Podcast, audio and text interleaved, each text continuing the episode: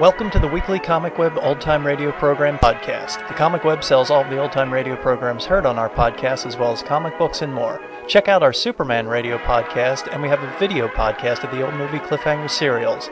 Go to our website, comicweb.com, for information on how to get them, or type the word Comic Web into iTunes and they'll pop up. This week, our podcast features an episode of Escape called Conqueror's Isle. It first aired March 5th, 1949. Fed up with the everyday grind?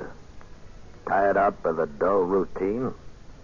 Want to get away from it all? We offer you Escape. Escape. Transcribed to free you from the four walls of today for a half hour of high adventure.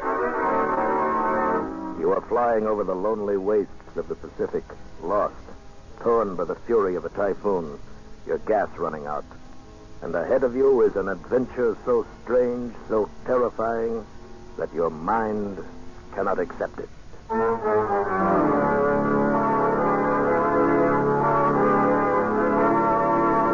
Today, we escape from reality with the tale of a Navy flyer who vanished from the face of the earth into a new world of the future, as Nelson Bond told it in his story, Conqueror's Isle.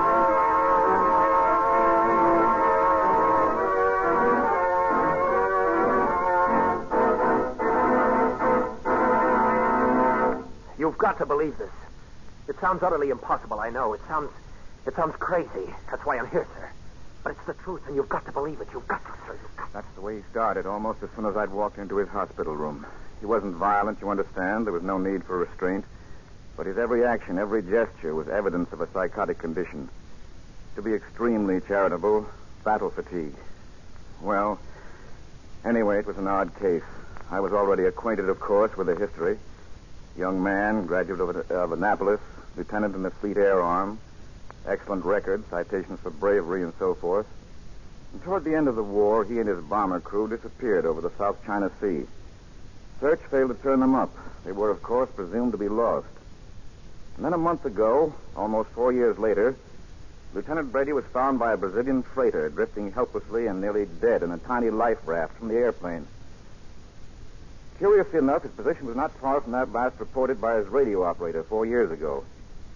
But when he was asked where he'd been, he gave a story so fantastic, so utterly unbelievable. You've got to believe it. You've got to, sir. Please, Lieutenant, I'm sorry, sir. I'm here to consult with you as a physician, not to order your cure as a superior officer. Now, suppose we ignore the braid while you tell me about it. Oh, thank you, Doctor. Where should I begin? Well, it's your story. You know what it is you want me to believe. The trouble began, I understand, on your last bombing mission. Yes, that's right. That's when my troubles began. The thing's been going on for much longer than that. Years, certainly. Decades, perhaps. Somebody has got to do something, Doctor. Time is racing by, and with every passing day, they grow stronger. I've got to make people understand. Lieutenant. Now, suppose you start at the beginning with that unfortunate last flight. Yes, sir. Sorry I got a little. Well, then it, it was this way. We'd finished our mission and we were starting for home. We were over the South China Sea between the Philippines and Indochina, roughly off Palawan. Everything was peaches and cream. The Arden Alice was purring along like a dream, and I was sitting there chewing up a pack of lifesavers, thinking how good that can of cold beer was going to taste, when the intercom crackled in my ear. Lieutenant Jeff freight at 10 o'clock. Huh? Yeah, you're right. Looks like a single tramp beating up the coast. You still got a Bertha? Yes, sir. Okay, maybe we can have some fun. Red 4 to Mac. Red 4 to Mac. Go ahead, Red 4. Jeff Freighter, 10 o'clock. Check. We've still got a Bertha. How about it? Why not? It's your party. Go ahead. Good luck. Roger and out.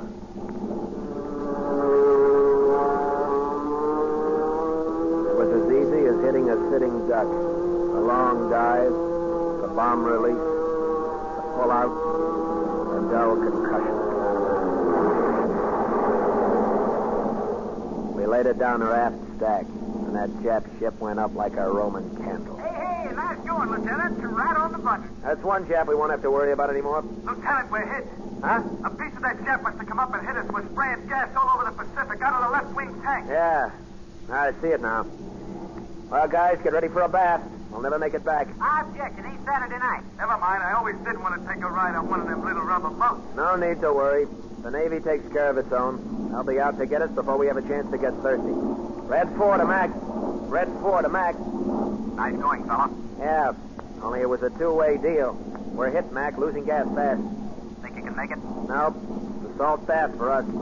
Sorry, fellas. Radio on. Give your last position to base before you ditch it. They'll have a rescue party out in an hour. Wilco. See you tonight. Good luck. Over. Roger out. You see, there was nothing to it. Happened every day.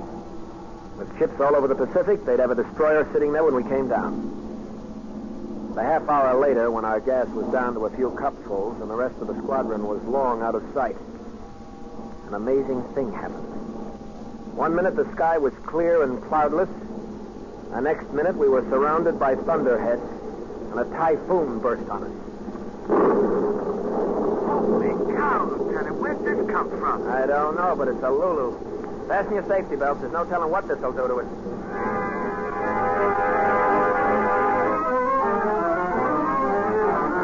It was a granddaddy typhoon, all right, but it lasted only a few minutes. Then we got out of it as miraculously as we'd come into it. And wonder of wonders, we were directly over a small island. Well, what do you know? Take a look at that sight with your eyes. Man, oh man, it looks mighty fine to me. Uh, what island is it, Lieutenant? I don't know. I don't recognize it. After the way we got tossed around back there, I haven't any idea of our position. We could be anywhere from the coast of China to the Philippines. Who knows?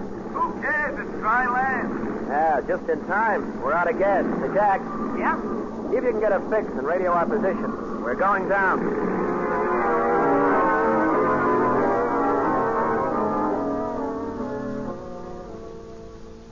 We landed safely on a little strip of sandy beach. And only after we'd climbed out of the plane did we begin to have any misgivings. What do you think, Skipper? Well, it doesn't look like much, but I don't see anybody. Not a sign of life. I got a good look from topside coming down. There weren't any houses, nothing. well, still, you can't tell. It could be Japs. Or worse. Headhunters, maybe. We better stick together, stay close to the plane. Shouldn't be more than a few hours. Oh, yeah, except. Hey, what's this? Hold it. Hello there. A white man. Hey, what oh, is brother. Keep your eyes open. It might be a trap. But he's a white man. He speaks English and he's not armed. No, I don't see any guns. Just the same, watch it. Welcome, gentlemen. Welcome. We saw you land, so I hurried out to see if I could be of any assistance. Uh, may I introduce myself? I'm Dr. Grove. I'm Lieutenant Brady, and these are my men. Radio man Kavanaugh, my gunner Sergeant Geller. Hi, Pleasure, gentlemen. Pleasure. Are any of you in need of medical assistance? No, thanks. We're all okay. Just a little surprised to find anyone here. Well, yes, of course. Uh, that can be explained to you later. But uh, right now, you'll be wanting food and rest. Hey, now, a little chow wouldn't be bad. But first, we we have to get in touch with our base. Give them our position. Oh, of course. But uh, such things take some time in these primitive areas. Oh, we have a radio on the plane. Did have, Skipper. Well, I was uh, just starting to tell you. It went out just before we sighted the island. Must have got wanged up in that storm. Well, can you fix it? I suppose so, if it's nothing serious. I'll uh, tell you better after I have a chance to look at it. Of course. But in the meantime, I hope you'll accept our humble hospitality. We don't have the pleasure of entertaining you guests here often. It'll be good to chat with you all. Uh, if you'll follow me, please. How about it, Skipper? Sure. Why not? After the last half hour, we could all use a little relaxation. Very good. Uh, right this way, please. I should have smelled it right then. Something strange about the whole thing. There were a lot of questions in my mind, but somehow I didn't ask them. Instead, we walked down the jungle path behind Dr. Grove, like lambs to the slaughter. Tom Geller must have had the same misgivings because he whispered in my ear. I don't get it, Skipper. Don't get what, Tom? Where do these guys come from? Where do they hang out? When we were coming in, I made sure to take a good look at this island. There were no houses, no nothing. I don't know. I guess we'll find out soon enough. Yeah. Hey, stop. Oh, holy cow, will you look at that? Dr. Grove stopped in front of what looked like a big rock. And then we saw it was expertly camouflaged cement with a sliding door. There. Here we are, gentlemen. You'll be good enough to enter? Enter what? That? Don't be alarmed. It's only an elevator. An elevator? In this jungle? What kind of monkey business is this, anyhow? Do you mean to tell me you live underground? My dear Lieutenant, I'll be glad to explain everything later. It's all very simple. But uh, first, I must insist that you enter Oh, the shaft. so now you're insisting. And suppose we prefer not to step into your elevator, then what? Then I should be compelled, uh, most regretfully, to enforce my request. Guess, guess again, pal. We happen to be armed. A gun, three guns. That's one detail you overlooked. I overlooked no details, Lieutenant. Uh, would you be kind enough to fire your gun? Watch yourself, Skip. It's a trick. He wants you to shoot. The sound will bring help. Wrong, my friend. I need no help. Very well. If you won't accept my invitation, Wait a minute, keep your hand out of your pocket. perhaps you would care to stop me, Lieutenant? Okay, if you ask for it. What the hey, Lieutenant? Try again, Lieutenant, but your gun will not work on Skipper, this he's right. Mine will work either. And now, perhaps you'll be kind enough to step into the shaft? Look, I don't know what's going on here, but I don't want any part of it. Yeah, neither do I. Come on, gang. Let's get out of here. Just a minute. I'm sorry. You forced me to use harsh measures. Uh, believe me, I do so reluctantly. What's that you've got there? Just a small cube, but a very potent weapon, I must warn you. Yeah? Well, then you better use it fast. I made a desperate lunge for him, and suddenly. Tiny shaft of light flicked out from the tube and touched me. And I stopped, frozen in my tracks. Conscious, my eyes open, seeing him, hearing him. But try as I would, I could not move a muscle. I was as if turned to stone.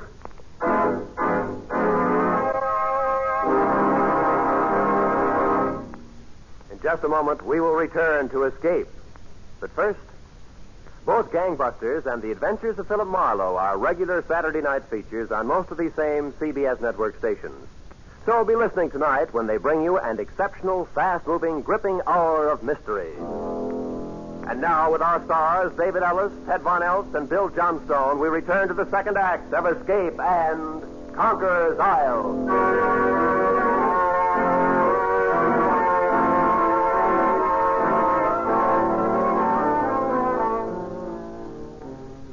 I was paralyzed, Dr. Gorham. Completely paralyzed. As if turned to stone. I had all my senses. I could I could see and hear and feel, but I couldn't move a muscle, not even turn my eyes. And you say this happened because of some kind of light beam? But not exactly a beam, sir. Perhaps not exactly light. Just a kind of kind of radiance. A gas, perhaps? No, because it had no form, no odor, no taste. It was like becoming enmeshed in a web of moonbeams. I see. And its only effect on you was to immobilize you. Yes, that's right. It didn't burn or sting or cause pain in any way. I simply couldn't move. It was like a hypnotic trance. And then?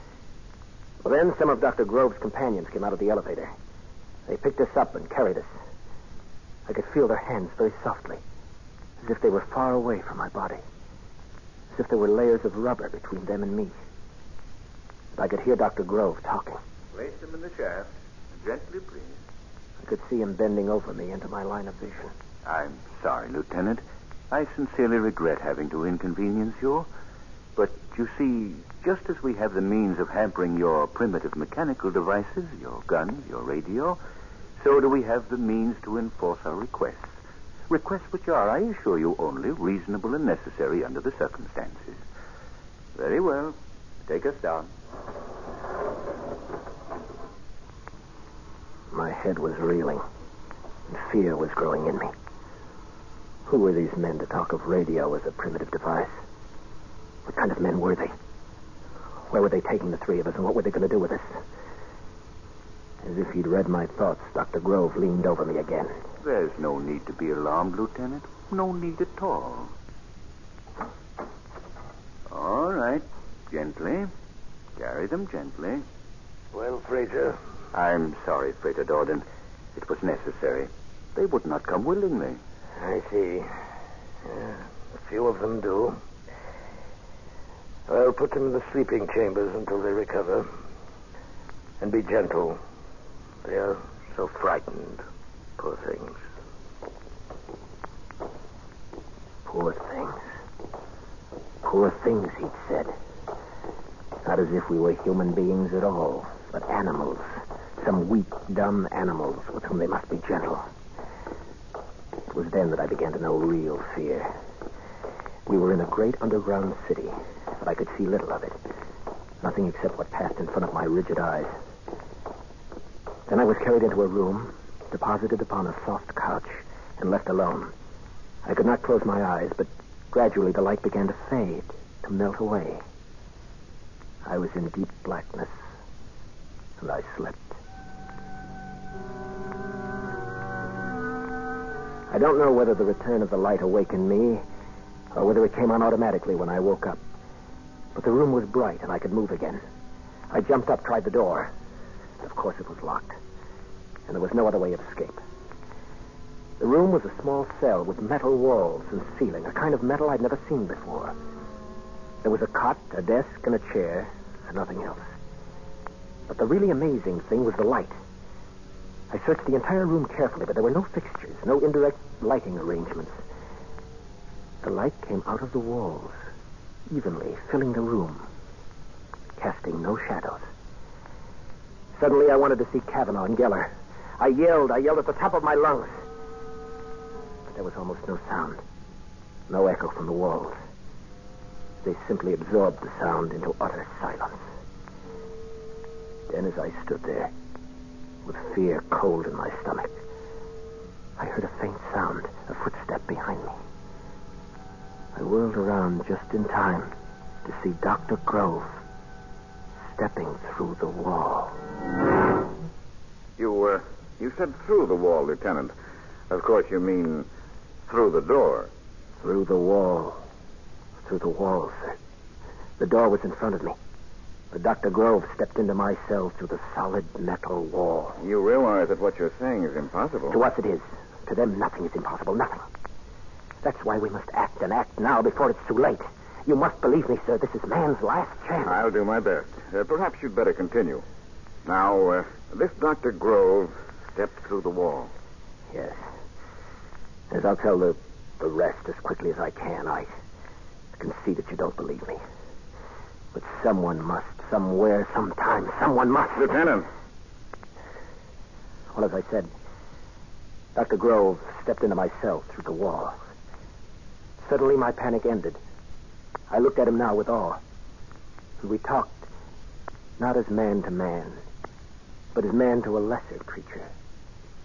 Me. You must not be frightened, Lieutenant.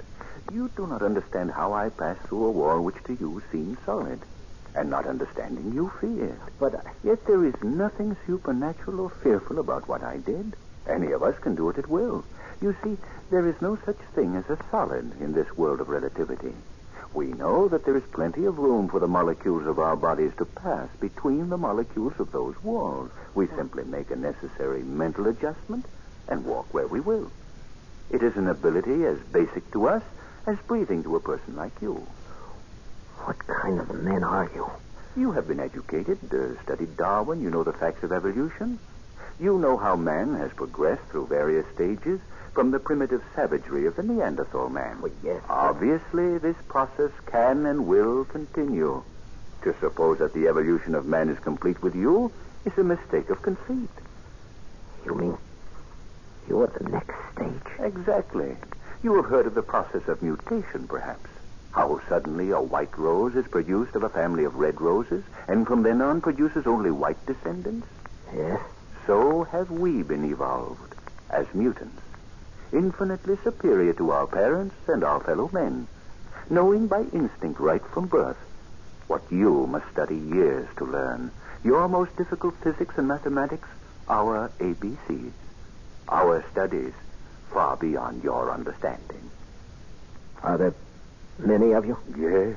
You see, the process has been going on for many years. Hundreds, thousands more come to us every year from all over the world, drawn here by telepathic message, where we have isolation to study, learn, build, prepare ourselves. Prepare. Prepare for what? For the task ahead. Obviously, when we are ready, when we are numerous enough to fill all the necessary positions, our superior intelligence must shape a new world. Take over the world. Obviously. You will destroy man. How little you understand us. Do you destroy the animals of the field because they are not your intellectual peers? Our obligation is to keep and protect you, to act as your friendly guardians in a world which will be strange to you and, and, and frightening, as my walking through the wall was frightening to you. I see. Yes, I see. Then what is your plan? Rather say, nature's plan. And the answer to that lies in history. What became of the anthropoids, the cavemen? They died out. Civilization passed them by. They fell before the onrush of higher forms of life. Even so. Even so. But uh, I give you our pledge that we will be kind. We will be kind. And then he took me out into that great underground city. Through its corridors and great halls and laboratories and shops. Took me among the thousands of his fellow men. There I saw marvels of which I could talk for hours. There were. They would be beyond your comprehension as they were beyond mine. You wouldn't believe me, and so I won't bother to tell you. Then I met others like us. Some 200 captive cattle. People who had stumbled onto this island as I had. There were famous names among them. A famous author whose ship disappeared in the Pacific years ago. A big game hunter. A famous aviatrix for whom a dozen fleets had fought in vain. All of us, prisoners. We were treated with great kindness, made comfortable, relatively happy. We were their pets, you see. Their dumb animal pets.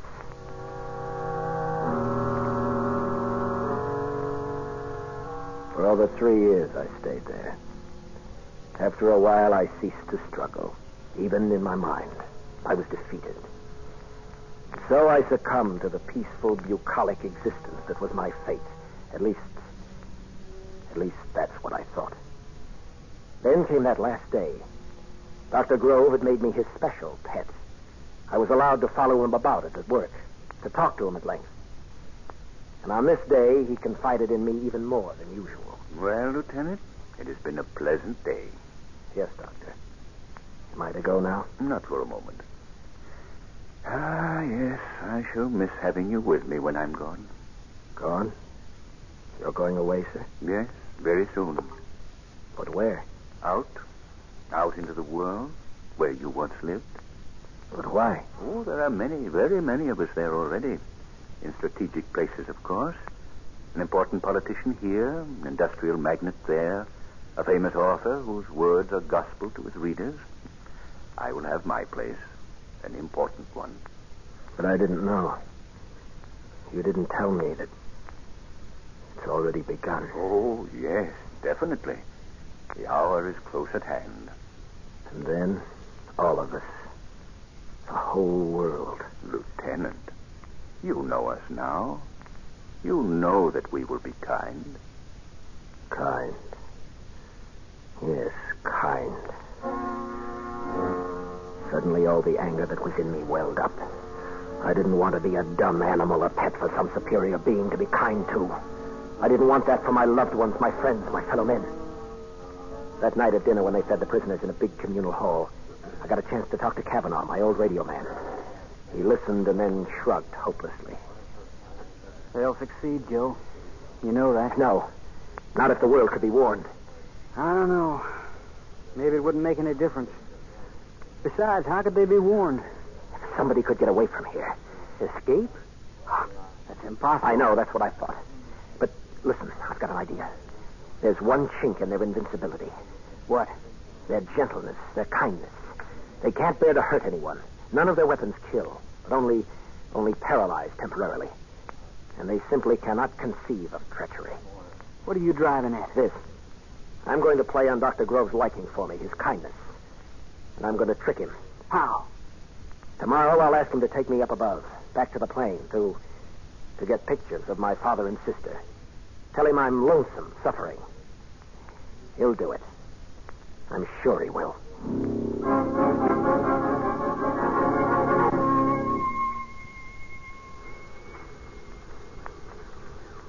It's Very kind of you, Dr. Grove, to do this for me. Oh, not at all, Lieutenant.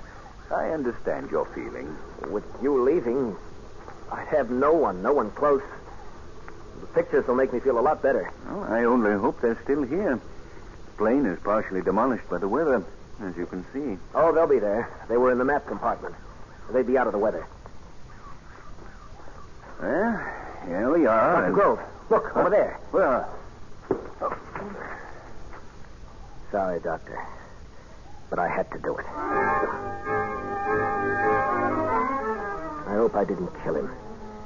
He had been kind, but I hit him hard. Then I broke out a life raft from the rotting plane. I was almost afraid to look at it, but it was okay, even complete with supplies, four years old. I ripped the valve and threw it into the water. In five minutes, I was out beyond the breakers. I don't know how many days or weeks it was before they picked me up, but it was a long time. And I was more dead than alive. Yes, yes, Lieutenant, you were in bad shape. It was a horrible experience. But you see, it doesn't matter about me. It's the others that. You don't believe me either, do you? Well, Lieutenant, it's it's been a pleasure to listen to your story. I I'll make a report to my superiors. Please be patient and try not to worry. Try not to worry. Good day, Lieutenant. Get out.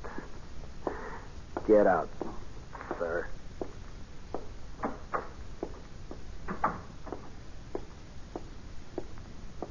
Oh, there, Commander Gorham.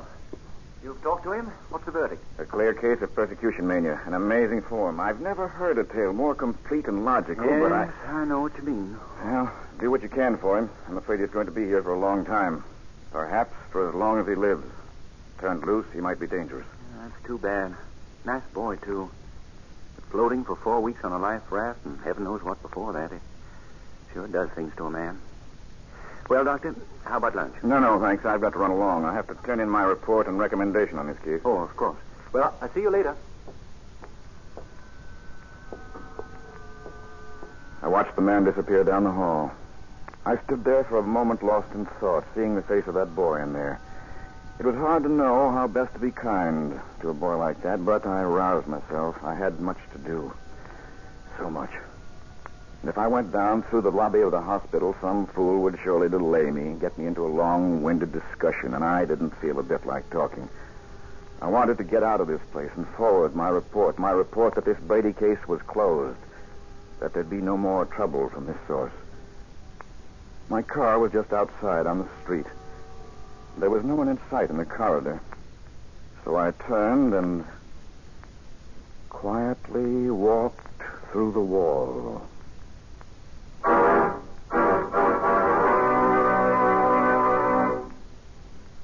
Escape is produced and directed by Norman Macdonnell. Today we have presented transcribed Conqueror's Isle by Nelson Barnes, adapted for radio by John Dunkel. Starred as Lieutenant Brady was David Ellis, as Dr. Gorham, Ted von Eltz, as Dr. Grove, Bill Johnstone. Featured players were Sam Edwards and Dick Benedict. The special music was arranged and played by Ivan Ditmars.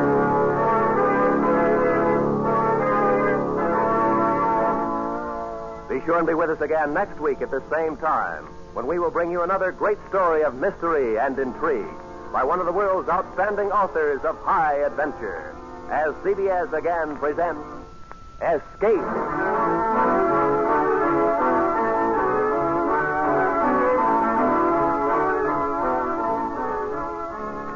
Ronnie and Benita are two names that are as familiar to Jack Benny fans as Mary, Phil, Rochester, Dennis, and Don. And since Jack Benny has received thousands of letters asking that the Ronald Colemans be brought back soon, he's happy to present them as special guests on his program this Sunday. Hear the Jack Benny program on these same CBS stations tomorrow night.